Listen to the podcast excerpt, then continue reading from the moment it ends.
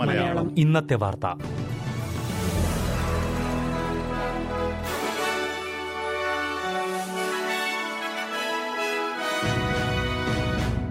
നമസ്കാരം.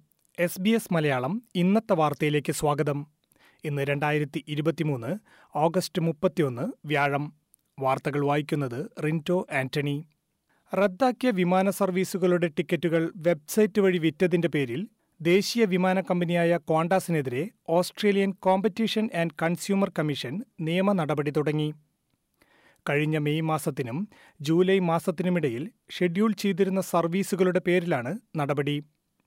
ഇതിൽ പല സർവീസുകളും റദ്ദാക്കിയെങ്കിലും അതിനുശേഷവും രണ്ടാഴ്ചത്തോളം വെബ്സൈറ്റിൽ ടിക്കറ്റുകൾ ലഭ്യമായിരുന്നുവെന്ന് എ ട്രിപ്പിൾ സി ചൂണ്ടിക്കാട്ടി. അതിനിടെ കോവിഡ് കാലത്ത് റദ്ദാക്കിയ ടിക്കറ്റുകൾക്ക് നൽകിയ യാത്രാ ക്രെഡിറ്റിന് ഏർപ്പെടുത്തിയിരുന്ന സമയപരിധി കോണ്ടാസ് പിൻവലിച്ചു.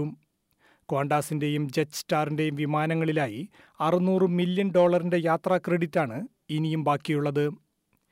ഈ ഡിസംബർ മുപ്പത്തൊന്നിന് അവയുടെ സമയപരിധി അവസാനിപ്പിക്കാനുള്ള നീക്കമാണ് പ്രതിഷേധത്തെ തുടർന്ന് ക്വാണ്ടാസ് പിൻവലിച്ചത്. ആദിമവർഗ വോയ്സ് ടു പാർലമെന്റ് റഫറാൻഡത്തിനുള്ള തീയതി പ്രഖ്യാപിച്ചതിന് പിന്നാലെ ഔദ്യോഗിക പ്രചാരണ പരിപാടികൾ തുടങ്ങി.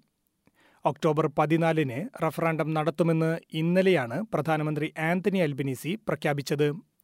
പ്രധാനമന്ത്രി ഇന്ന് ടാസ്മേനിയയിൽ പ്രചാരണം നടത്തി.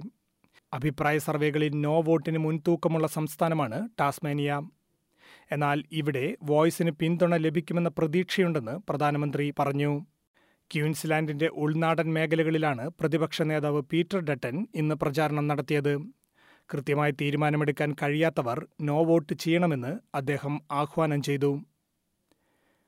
ഓസ്ട്രേലിയ പോസ്റ്റ് കഴിഞ്ഞ വർഷം ഇരുന്നൂറ് മില്യൺ ഡോളറിന്റെ നഷ്ടം രേഖപ്പെടുത്തി.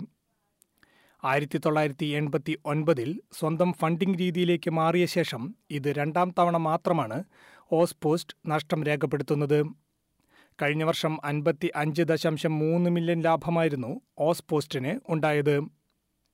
എട്ട് ദശാംശം ഒൻപത് ഏഴ് ബില്യൺ ഡോളറാണ് കഴിഞ്ഞ വർഷം ഓസ്ട്രേലിയ പോസ്റ്റിന് ലഭിച്ച വരുമാനം.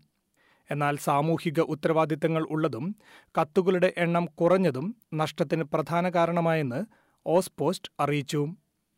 പാഴ്സൽ വിതരണം മെച്ചപ്പെട്ടെങ്കിലും കത്തുകൾ വിതരണം ചെയ്തതിൽ മുന്നൂറ്റി എൺപത്തിനാല് മില്യൺ ഡോളറിന്റെ നഷ്ടമാണ് സ്ഥാപനത്തിന് കഴിഞ്ഞ വർഷമുണ്ടായത് രാജ്യത്തെ ഊർജ മേഖല ഗുരുതരമായ പ്രതിസന്ധിയിലേക്കാണ് പോകുന്നതെന്ന് മേഖലയെ നിയന്ത്രിക്കുന്ന ഓസ്ട്രേലിയൻ എനർജി മാർക്കറ്റ് റെഗുലേറ്റർ മുന്നറിയിപ്പ് നൽകി.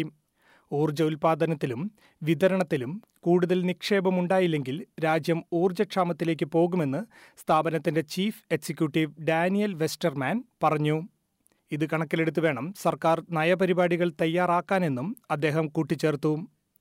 അതേസമയം സർക്കാരിന്റെ പ്രധാന അജണ്ടയായി ഈ വിഷയം ഉണ്ടെന്നും ശരിയായ ദിശയിലേക്കുള്ള നടപടിക്രമങ്ങൾ തുടങ്ങിയതായും ഊർജമന്ത്രി ക്രിസ് ബൌൻ പറഞ്ഞു. റൈഡ് ഷെയറും ഭക്ഷണ വിതരണവും ഉൾപ്പെടെയുള്ള മേഖലകളിൽ താൽക്കാലിക ജോലി ചെയ്യുന്നവരുടെ സംരക്ഷണത്തിന് പുതിയ നിയമങ്ങൾ കൊണ്ടുവരുമെന്ന് ഫെഡറൽ സർക്കാർ പ്രഖ്യാപിച്ചു. തിങ്കളാഴ്ച തുടങ്ങുന്ന പാർലമെന്റ് സമ്മേളനത്തിൽ ഇതിനുള്ള ബിൽ അവതരിപ്പിക്കുമെന്നാണ് തൊഴിൽ മന്ത്രി ടോണി ബർക്ക് അറിയിച്ചത്. കുറഞ്ഞ ശമ്പളം ഇത്തരം ജീവനക്കാർ അധിക ജോലി ചെയ്യുന്നതിലേക്കും അപകടമരണത്തിലേക്കും നയിക്കുന്നതായി അദ്ദേഹം ചൂണ്ടിക്കാട്ടി. ജീവിക്കാനായി ടിപ്പുകളെ ആശ്രയിക്കേണ്ടി വരുന്ന സാഹചര്യം പോലുമുണ്ടെന്നും ഇത് ഒഴിവാക്കാൻ നടപടി ഉണ്ടാകണമെന്നും അദ്ദേഹം പറഞ്ഞു. ഈ നിയമം നടപ്പിലാക്കുന്നതോടെ ഭക്ഷണ വിതരണത്തിനും റൈഡ് ഷെയർ വാഹനങ്ങൾക്കും ചിലവേറുമെന്ന കാര്യവും സർക്കാർ സമ്മതിച്ചു. ഇതോടെ ഇന്നത്തെ വാർത്ത സമാപിക്കുന്നു. ഇനി കൂടുതൽ വാർത്തകളും വിശേഷങ്ങളുമായി നാളെ വൈകുന്നേരം ആറു മണിക്ക് വീണ്ടും വരാം. ഇന്നത്തെ വാർത്തകൾ വായിച്ചത് റിന്റോ ആന്റണി. മലയാളം. ഇന്നത്തെ വാർത്ത.